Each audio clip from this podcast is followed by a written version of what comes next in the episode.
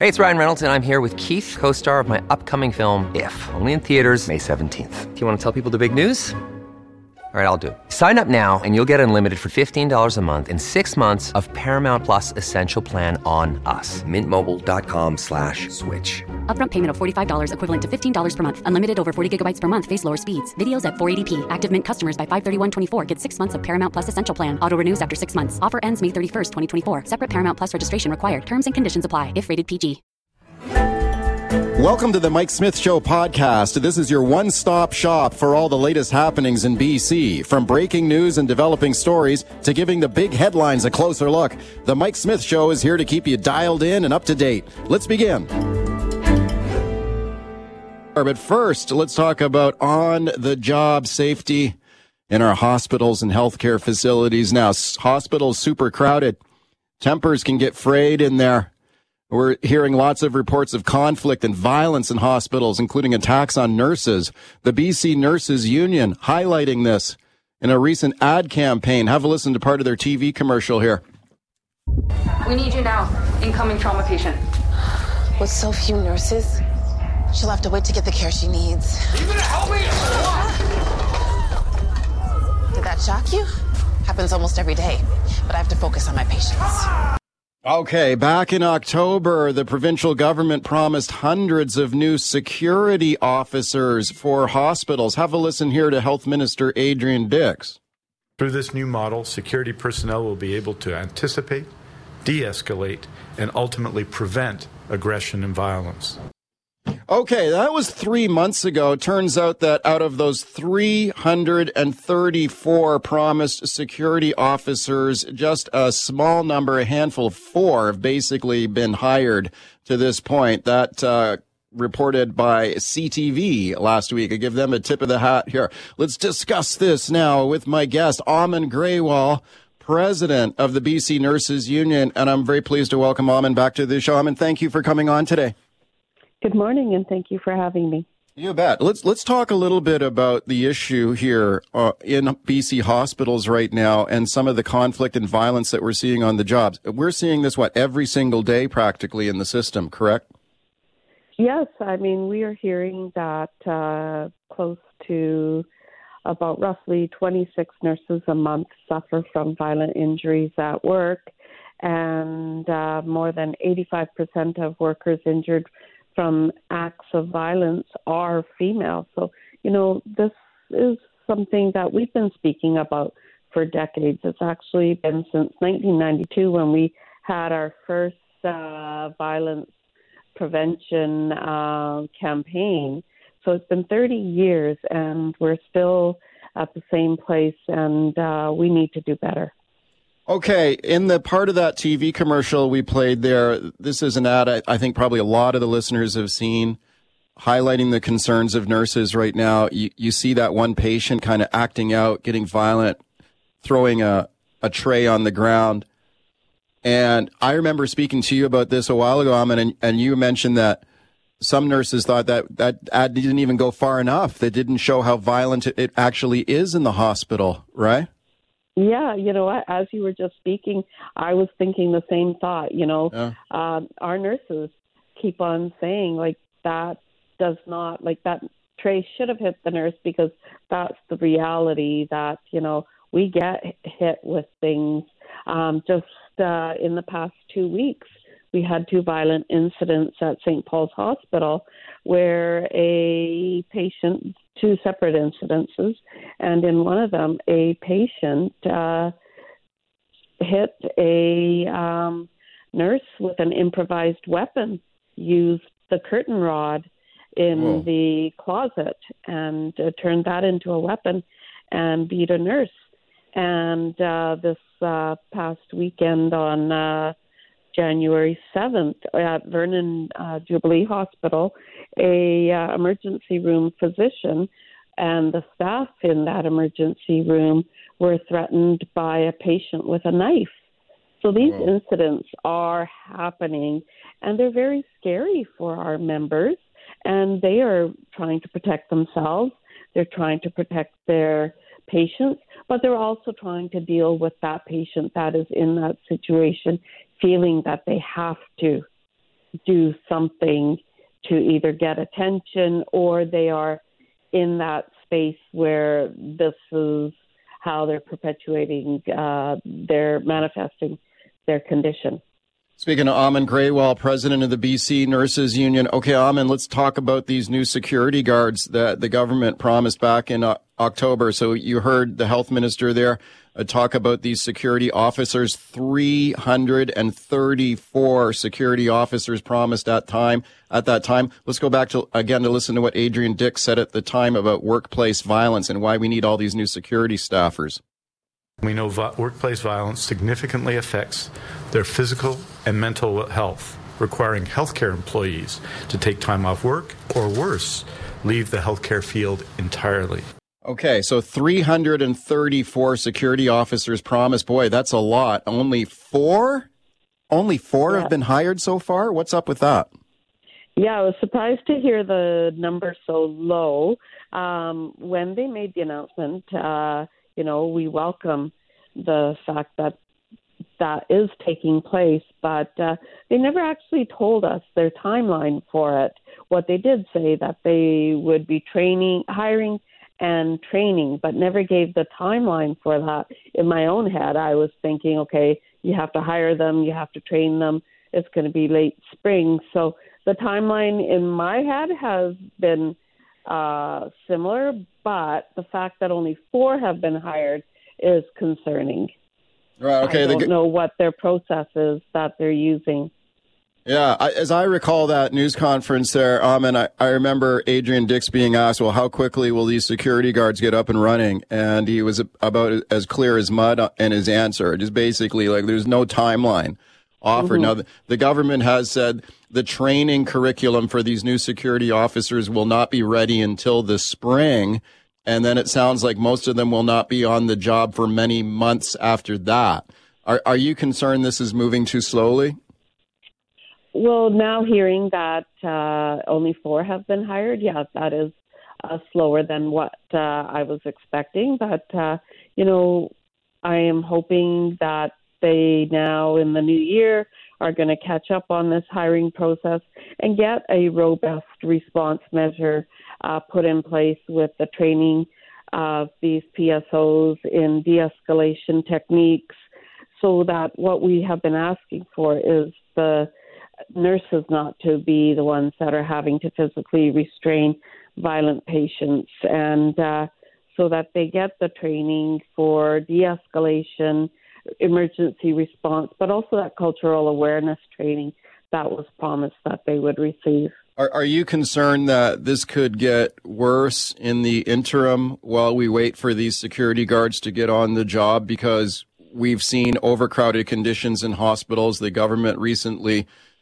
put in those emergency center response in 20 of the largest hospitals.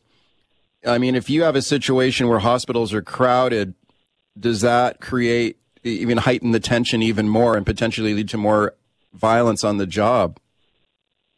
Well, yeah, absolutely. You know, when somebody is feeling that they're not getting the care that they need or they're advocating for a loved one and they feel that they're advocating and uh, don't like the fact that they're having to wait and they're seeing other patients going in, they need to be understanding that, you know, there's a triage system that the sickest will be seen first. But, you know, when you're in that situation, you're not thinking clearly anymore because you're only thinking about your loved one. Um, wow. So, yeah, at that point, yeah, people do get upset and they do take it out on healthcare workers right. and, and our it, members. And if they're trying to free up beds because they've got such a demand, could could you see a situation where you have patients being discharged from hospital maybe maybe earlier than they want to be discharged and maybe that leads to conflict. Yep, absolutely. And uh, yeah. I was just speaking about this that, you know, with uh, these emergency operation centers that have opened up and they're looking at the earlier discharging, et cetera, we need to make sure that plans are in place for what that care will look like out in the community as well as in individuals' homes because there's not enough nurses out in the community either they are having to defer their patients.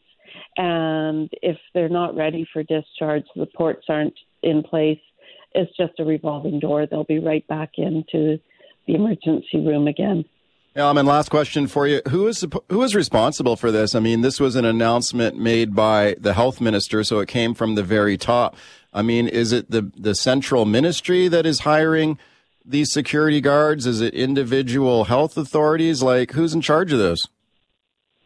Well, I believe that, and uh, correct me if I'm wrong, but it would, I mean, the ultimate uh, responsible is the Ministry of Health, yeah. uh, but uh, health authorities, I believe, would be hiring and uh, doing their own uh, vetting of the hiring process and the training. So that would be a good question for Minister Dix. All right. Thank you for coming on today. We're following it closely. Thank you for having me. Take care. All right, we're talking about on the job violence in our healthcare system. The government's promised 334 security officers for Vancouver hospitals and also other hospitals in BC. That promise came down in October. Just four have been hired so far. If you are a nurse or someone in your family is a nurse or you know someone who's a nurse who's experienced this, let me know, please. If you phone me right now, you're going to get through. 604- 280-9898 is the number. Star 9898 on your cell. Steve in Vancouver. Hi, Steve. Go ahead. Hey, hey, uh, how's it going? Um, I love listening to your show. So I got a story. Like my wife told me, she's a uh, clerical nurse in an emergency department in Vancouver Island. Okay. She was telling me a story about uh, a guy that came in and uh, he was in a state, right? And he was having some mental issues. So they, they admitted him. They put him into the into the room, and um, he grabbed a pair of scissors and jabbed it into his eye. Ooh, so as um, as they were restraining him and trying to get a hold of the situation, right? Like, like, like, excuse me. Like my wife was telling me a story, and it just kind of still makes me cringe, right? So, as they were restraining him with the security guards, they were on the ground, and he kept banging his head on the ground and jabbing those scissors further into his eyes. Oh my! Right? God. It's like uh, so. It's just like you know, she came home like it's just you know she's all stressed out and like, how do you absorb something like that? Right? Then you come home from after a twelve-hour shift and you want to go to sleep, but the images of just somebody trying to do that, right? So I think you know even having private security in the hospital is not good enough. Like I like I don't even know what it would take to fix something like that, right? Like it's you, just do you think that's thank you for sharing this story? Like, do you think, as your wife said, it seems to be getting worse recently? It over the past three or four months, it's definitely gotten worse because every yeah. day there's a there's a different story. Like the news probably doesn't hear everything. It's the actual people that actually work there that see on a daily basis what goes on, right? And every day there's a new story, and it's just amazing. Like she's on a stress leave, but she's gonna end up quitting because she can't do that anymore, right? like she's not a nurse; she's just a clerical nurse, right? So it's just you know crazy. So Steve, that's thank, my story. Steve, thank you for calling in and sharing that. And this is one of the reasons why the government promised those security guards was they're worried about this precise situation you just described. People get stressed out. They're fed up. They quit their jobs. We've got a shortage of nurses in British Columbia. The government pleading for a lot of them to come back to work, go back on the job, but you know, you've got to protect people on the job. If you're struggling to lose weight, you've probably heard about weight loss medications like Wegovy or Zepbound, and you might be wondering if they're right for you. Meet PlushCare, a leading telehealth provider with doctors who are there for you day and night to partner with you in your weight loss journey. If you qualify, they can safely prescribe you medication from the comfort of your own home. To get started, visit plushcare.com slash weight loss. That's plushcare.com slash weight loss. Plushcare.com slash weight loss. Okay, if only we could hear the train a coming in Stanley Park. Let's talk about the Stanley Park train now. What a shame that this popular attraction has been shut down for so long, including over the recent holiday season. The Bright Nights Christmas train in the park, of course, canceled Donations to the firefighters burn fund down 50% as a result. The Stanley Park train crucial to their annual fundraising efforts. I, this is an embarrassment for our city. Popular attraction like that, it's been in the in the park for decades. this park has been, this train has been shut down for so long. Why? Why? Is it because of these technical challenges of running a vintage train like the board claims? Come on. This is not rocket science here. There are lots of these trains operating all around North America without any problems. Let's discuss it now with my guest, John Cooper, former Vancouver Park Board Commissioner. I'm very pleased to welcome him back. Hey, John, thanks for coming on today. Oh, good morning. Thanks for having me. Oh, okay. Let's talk about this train right now. Why do you think it's been shut down for so long? What's the problem? Well, it seems as if there hasn't been um, uh, the will to uh, you know spend time spend time on the ongoing maintenance of the train. You know, this train was built in the 60s. Uh, I remember as a kid walking the construction site as my, with my dad in about the 1963, and uh, it was a it was a big hurricane in Vancouver. Hurricane Freda blew down all the trees, and that gave the park board that ability to put that train in and not disturb uh, the park because there'd be a big blowdown. The fact is, this is a much loved train. It was a train prior to that, even in the 50s, a smaller gauge train that ran in Stanley Park. So the, the, this train idea has been with us since the, the 1950s, extremely popular with families and, and children. And I'm really happy to hear that the new ABC uh, majority on the board is talking about bringing the fun back to Vancouver. Well, that's the perfect way to bring the fun back. Just let's get that train going. Yeah, when you listen to the park board, I mean, they've got lots of excuses for, for, for why this has been shut down for so long. That this is some sort of a, a technical vintage train, that some of the parts are hard to source. I mean, are you, are you buying that when you see so many of these other similar trains operating around North America successfully without any problems? Well, there's hundreds of them. There's 400 of them yeah. around North America that are that are running, and uh, you know, a, a, simple internet search will tell you that uh, this company is in business. Uh, in fact, one of the reasons the park board has stated is they're looking at electrifying the train, and they want to work with UBC. Well, the fact is the company already has an electrification option for this train. So there's a lot of information that's come out, and when you do a fairly simple search on Google um, there's some holes in the story, and I think Jordan Armstrong on Global um, did a good job in pointing some of that out. Yeah, absolutely. I would say that he's done a terrific job, and I encourage the listeners to check out his reports at globalnews.ca.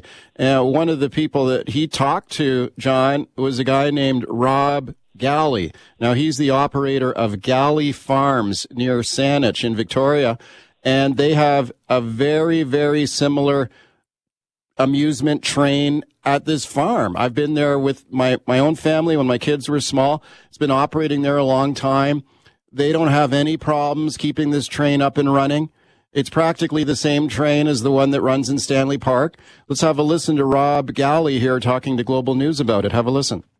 It's constant inspections. You got to inspect the equipment all the time. You got to look for any kind of corrosion. And do you have a budget of millions of dollars like the Vancouver Park Board does? Absolutely not. Um, we do a lot ourselves. Yeah, I mean, there's like five five guys over there operating this farm, and they're able to keep this train up and running without any problems. What do you think of that? I mean, you look well, around. Go ahead. Yeah, it's just common sense. I mean, I remember the train tracks of Kerrisdale for years. There was no freight on there, but CN still ran a locomotive up and down those tracks to make sure that to keep it in running order.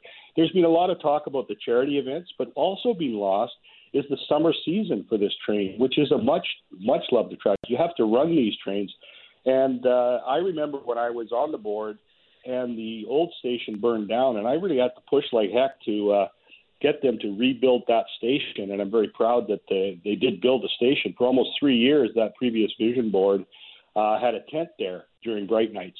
So this is ongoing. I think it's uh, one of those things that's a little bit out of sight, out of mind. It's you know it's it's deep in the park, but I can tell you people have been calling me and, and saying, you know, uh, we love this thing and, and uh, let's get it going. And I'm I'm just concerned that when the consultant report comes back, that there may be you know some costs there that are going to be hard for the park board to bear. But you know, it's much like the conservatory in the in 2009 where there was a new rookie board, and they got a big story that you know, well, it couldn't be fixed. There were so many things wrong, and uh, they bought into it, and it took the public to really speak out. So I hope the public really lets the park board commissioners know how much they appreciate this attraction in Stanley Park and how vital it is to uh, to fun and and and families and and kids having a great experience in the park. Yeah. I think this is an embarrassment for our city that this uh, um, this attraction has been shut down for so long, and I'm not buying the park board's excuses on it uh, either. I mean, like you said, there are hundreds of similar trains operating successfully around North America, and if you take a look at the technical report that came out on the problems with the train, John, a lot of it had nothing to do with sort of technical elements of the of a vintage train and hard to source parts like the board has been saying. I mean a lot of it i think is just downright neglect. Because when you take a look at this report some of the problems with the stanley park train corrosion damage to the tracks and the rail cars overgrown vegetation decaying infrastructure. That has nothing to do with running a vintage train and having trouble getting the parts. That is just downright neglect and incompetence. What your yeah, thoughts? You've got you've you've got to run these trains, and, and certainly the park board has the capability to trim the bush. I mean, that's just that's just absolutely outrageous, to be quite honest. And uh, you know, some of those, you know, I remember it when it was first new. Everything was miniature in there. There was a there was a ranger lookout. I mean, uh, there was actually there was actually buffalo there was you know there was there was a bunch of exhibits uh, attached to that. There was also the children's uh, petting zoo. So that whole section has kind of been allowed to uh, to uh, decay. And the other thing is even the fence around it. I mean, I think it's the same fence from the '60s. It, it really needs some serious attention, and I, and I hope this new park board, the ABC group, sends a strong message to the park board management that uh, this is not acceptable. Yeah, I agree. I, I believe it is unacceptable and it's inexcusable too that this has been allowed to happen. Let's listen to one of these newly elected park board commissioners here, John. This is Laura Christensen. She's with the ABC slate of candidates, as you mentioned. And here she is saying that they're committed to get this train rolling again. Let's have a listen. We are all very committed to the Stanley Park train. We all see it as a really important part of the city um, and a beloved attraction. Okay. She was, she was also asked, well, how quickly can this train get back up and running again? Here's what she had to say. We are hopeful to get it up and running as soon as possible. Uh, Easter would be great, um, but we don't know at this time, and we're waiting to hear back from that report. Oh, okay. Well, if they could get the train rolling again by Easter, I think that would be that would be great. I'm not sure that's possible. John, your thoughts? Well, I think it needs a concerted effort, and the problem with these reports is oftentimes they take a long time. So um, you know, some of it you don't really need a report. You could get going on the work, I think, immediately. And you know, this was a project of long-serving Commissioner George Wainborn, who actually, uh, when the train opened, he was there to drive the last spike. They had quite a ceremony, and it was a big thing in Vancouver. And um, you know, let's uh, let's drive a new spike. Let's get this thing going and. Uh, uh, instead of waiting, I think, for consultants all the time, we just need an action plan and let's get moving. Uh, I'm sure that the staff there know what needs to be done. They need some funding in place to get it done, and let's see it happen. Do you think that, or do you have any suspicion or fear that the reason that this train has been neglected and allowed to deteriorate like this is because it is a, a gas powered train? That if it was an electric train or it was run by solar power or something like that, that this park board would be all in favor of keeping it going. But in the name of climate change, they just deliberately neglect it. I mean, is there any evidence of that, or do you suspect that's the case? Well, I think the previous Green Cope Alliance on the park board was leaning that way, perhaps, but I, I don't have any real evidence of that. Just the you know the thinking that it wasn't a priority. And the reality is, a small engine like that, the, the amount of greenhouse gas it would emit is so minor that uh, it's not even worth considering it. But you can consider the fact that there was lots of money to put a temporary bike lane in. There's lots of money to take a temporary bike lane out. You know, uh, it comes down to priorities, and uh, I'm just happy to see Commissioner Christensen say that this will be priority. And yeah. we'll just have to watch that as it moves forward. And I think that if listeners let commissioners know, they can write PB commissioners at vancouver.ca, two S's, two M's. Let the park board know that uh, they care about this train. They want to get their kids back on the train and have some memories. And uh, oh. I certainly hope I get to ride the train again.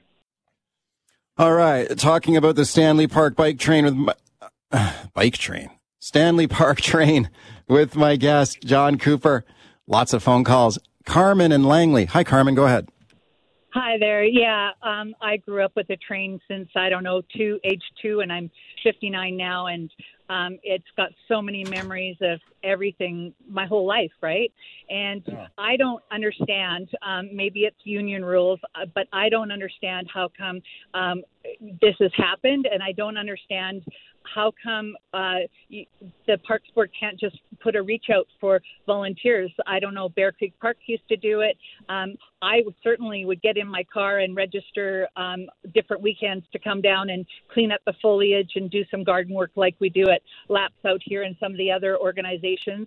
Um, there's so many fraternal organizations like Foresters Financial and Rotary and Masons and all those guys out there that have the money to help and would love to come in and help and would love to come out and, and clean up and would love to sign up. So um, this could all be done within a couple of weeks if it wasn't for all of the paperwork. Okay, well, I think those are some great suggestions, Carmen. Thank you for that. And I know that Park Board has received offers of volunteer help. John, do you have any knowledge in that?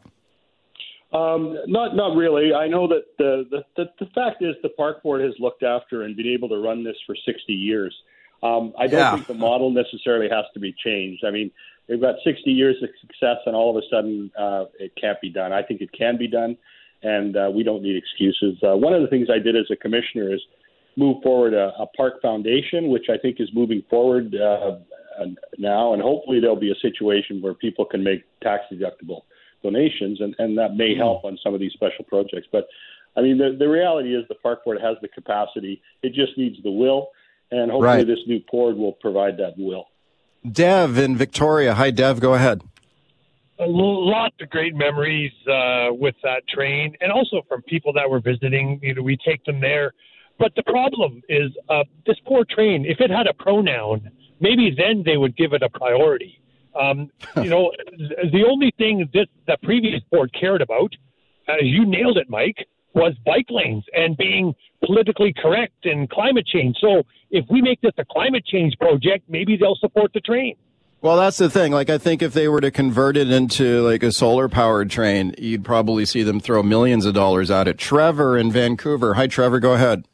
Hey, uh, hey, good. Thank you. You know, I find this pretty funny in this conversation because John sat on council when all this foliage was growing and all these this disrepair happened. And now we, the, the whole tint of this conversation is ABC's not doing anything. If he wanted to do something, he should have done something back then instead of coming out of the woodwork after he had got kicked out of the uh, mayor race and uh, trying to kick up Steve, uh, kick up dust now. This is all under his watch. So hey, John, what, John, what do you? For eight weeks. Okay, let's see well, what he says I'll, about that. I'll Go ahead. I'll certainly stand by my record. Uh, I was responsible for the rebuild of the train station. You can go down there and you can see a plaque with my name on it. Uh, this never came to the board for additional funding by staff in the previous board, but clearly the Cope Green Alliance uh, let staff know what their priorities were. I was one of two in opposition, and I think we did a good job in opposition. So it's easy to uh, you know bark from the uh, from the stands, but the reality is, uh, I think my record on park board stands for for itself after 11 years. Rick in Vancouver. Hi, Rick. Go ahead. Many years ago, the Parks Board staff brought to the board um, the option of buying a complete set of rolling stock, motor or engine and cars for that train with the same gauge track. I'm sure that they passed it at that time. I'm just wondering to know if somebody could find out about that. But the second thing I'd like to say is, John, I was involved in community work when you started. And the problem with the Parks Board is they listen to the staff too much. Everything the staff said is gospel. And all that Parks Board has done is got bigger and bigger in management. Nothing else. Uh, and who's who's who's been respond who's suffered it? The public. Look at the parks. Look at this. Uh, look at the community centers. Right? They let them go because maintenance was right. not a priority. Rick, thank you for the call. We got 30 seconds here. John, go ahead. Yeah, there's been a lot of changes. One of the big ones was that Penny Ballem, the city manager, moved uh, a lot of the maintenance to a, a, group called REFM up at City Hall, and that's added additional bureaucracy. And, and Park Board is now a client rather than the deliverer of service. So there's a lot more to this that meets the eye. But I, I, I hope that this new board can certainly move forward on getting this train okay. going, and let's bring the fun back to Vancouver. John, thanks for coming on today. Thanks so much. A pleasure.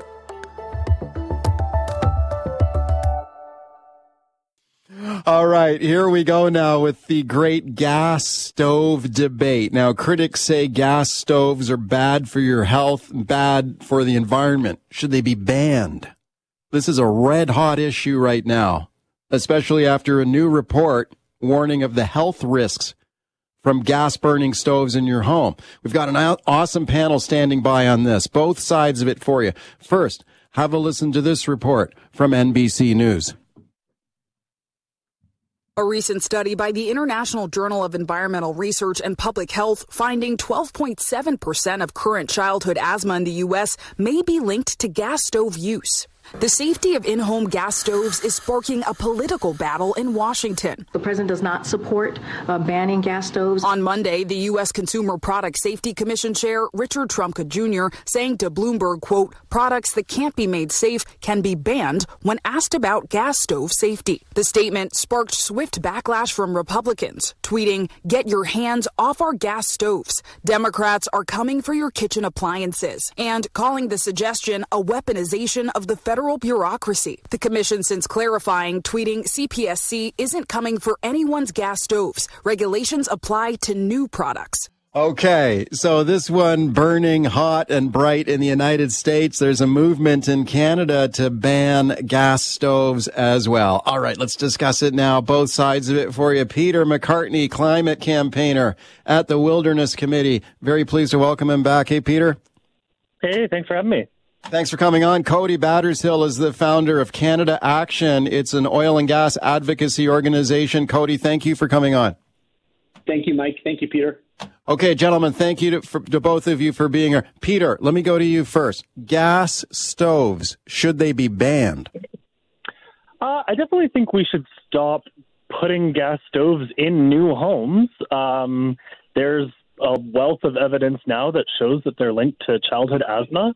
Uh, as many as one in eight cases of childhood asthma is directly linked to gas stoves. And, you know, when we find out that something is, um, you know, giving kids respiratory illnesses, uh, Health Canada should be taking action against this. And I don't think this needs to be the political football that Republicans in the United States are trying to make it.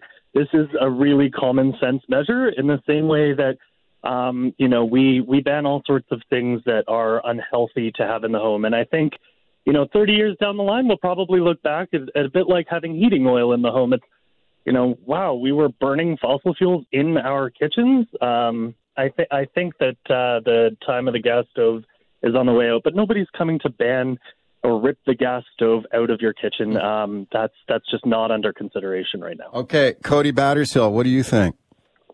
Well, I mean, I think we have to look at what does have an impact on our health and society. And when we look globally, there's still 2.4 billion people who are cooking with straw and dirt and animal dung and unsafe or unclean fuels. And maybe we want to be thinking about helping them first and foremost get electricity or access to natural gas so that they can actually have healthier and longer lives. I think that's a key priority. But you know, the problem with being anti-natural gas, which you know a lot of you know Peter and a lot of these environmental groups are, is what's the alternative? A lot of these environmental groups are against Site C, they're against nuclear power, they're against low-emission natural gas, they're against coal, and yet all over North America, there's still a ton of opposition at a municipal level to new wind. And the sun doesn't always shine, the wind doesn't always blow. So what's the bridge? And if we're going to ban gas stoves in people's homes, are we going to tell people what to feed their children? How to cook? Are we going to ban cars that don't have seatbelts that automatically connect? Are we going to ban cigarettes and alcohol? Are we going to ban people from doing extreme sports? And I mean, where does it end? So I think there's a balance. Plus, this, uh. this study, uh, there's a, a clear organizational bias. The Rocky Mountain Institute, you know, has a stated purpose of transitioning our energy sources to a different model, and they have a right to the views, but the paper's clearly biased with the American Lung Association saying asthma can be caused by at least seven variables. So more study yeah. is needed, but we have to let people have their choice in how they raise their families and uh, feed their children and what people want to cook with. Okay. Peter, what do you say to that? Um, well, there was a lot there. So first, I guess the alternative is readily available in British Columbia, at least, where this uh, interview is taking place. We have a very re- clean, renewable electricity. You know, it's it's from dams that were built a generation and a half ago. Um, and you can have just as good of cooking experience on an induction stove. They use magnets to heat up your pots. And a lot of kitchens, like commercial kitchens, are actually switching over um, because they don't heat up the rest of your house. And they're actually, uh, you know, far healthier for anybody who's living inside the house because the, the gas that we found uh, is actually escaping of these stoves even when they're off. And so they are mm. polluting um, your home, whether you're cooking on them actively or not. Um, hey, hey, Peter, you're, you're, you're a climate. Let me just ask you real quick. You're a climate change campaigner there at the Wilderness Committee.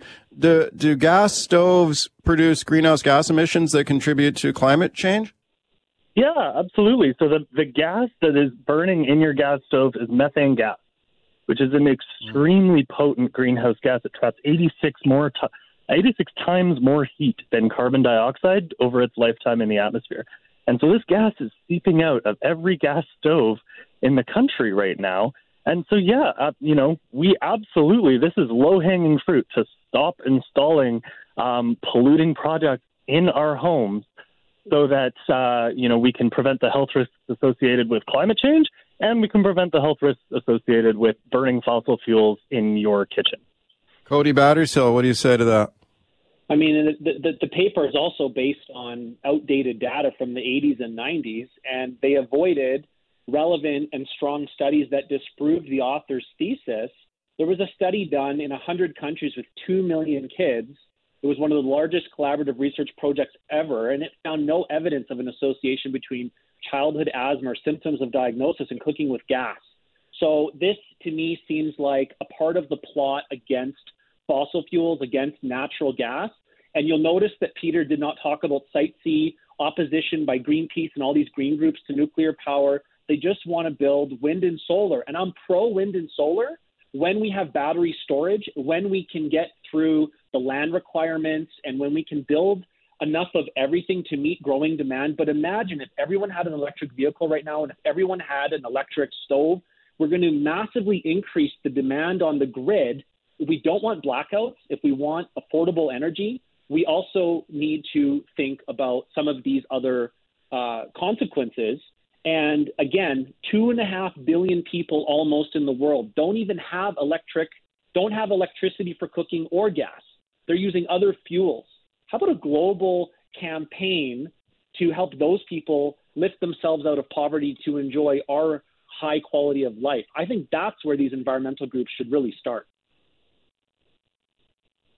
Um, there are plenty of people who are working on bringing electricity and uh, effective cooking to households all around the world. Um, sorry, my phone cut out for a moment. Can you still hear me, Mike? Yeah. Yeah. So there, there are people working. Obviously, you know, we need to be uh, helping folks live healthier with what they're cooking all over the world. But we also need to do that in Canada. This is not an either or thing. And, you know, we have, you know, pretty clean, carbon free electricity here in British Columbia. And uh, the intermittency issues with wind and solar don't come until you have like over half of your grid actually on these. So we're a long way away from ever worrying about how much electricity we would need in British Columbia to uh, to power okay. induction stoves. All right, it's our gas stove debate. Cody Battershill, Canada Action, Peter McCartney from the Wilderness Committee. Lots of calls in the open line. Moser in Langley. Hi, go ahead. Hey, well, I would just like to let you guys know that I just bought a beautiful commercial KitchenAid six burner gas stove. Very efficient, really worth the money.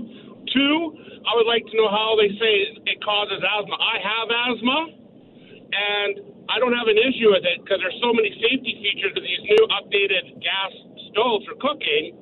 It's it's totally unbelievable. But the question I have here for your caller is, everyone's about you know we got to do good for the economy. We got to do good for the green people. Okay. The question yeah. is this: Why is our government, Trudeau, and all these other people buying houses on lakes and rivers and oceans if we're having such a big global issue about worrying about water? And how about our electrical cars that give off more emittance from the gas coming out of them. And we're worrying about stoves that have been around for hundreds of years And if we eliminate them all, the strain that we're going to put on our dams, like like the U.S., the U.S. is encouraging to use gas, and Canada, we're not. Okay, thank you for the call. Well, Peter, you covered a lot of ground there in our call, but let me focus on the, the, strains on the electrical grid. You know, once we start going to electric vehicles, if we get rid of gas powered stoves, where's all this electricity going to come from?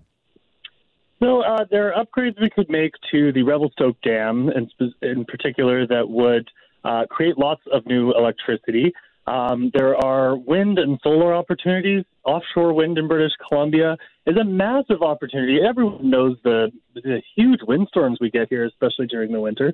And then for that base load power that we're talking about, that sort of uh, consistent power, you know, geothermal. Um, we are one of the only countries on the Pacific Rim that does not exploit our geothermal resources, the heat that is trapped under the earth. Um, you know, we got 30,000 holes in the ground in the northeast of this province uh, from all of the fracking for gas, we should start using those to produce clean electricity um, with the heat that is buried underground. And so okay. there are lots and lots of opportunities to produce the energy we need here in British Columbia that do not involve polluting our climate. Cody, what about those alternatives? Your thoughts?